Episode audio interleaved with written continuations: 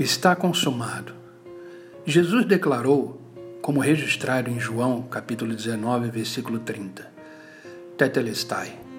Duas palavras em português, apenas uma no grego. Quando Jesus tinha 12 anos de idade, seus pais o acharam no templo, conversando com os rabinos. Não sabiam que eu devia estar na casa do meu pai? Jesus disse. Isso está registrado no Evangelho de Lucas, capítulo 2, versículo 49.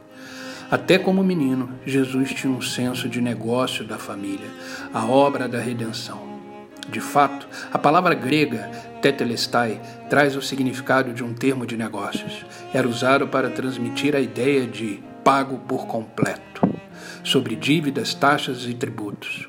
O termo implica numa transação finalizada. A palavra de Cristo na cruz declara o mesmo: não há necessidade de outra oferta. O céu não espera por sacrifício adicional. Está pago.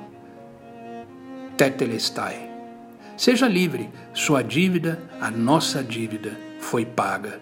Pense nisso. Que Deus te abençoe.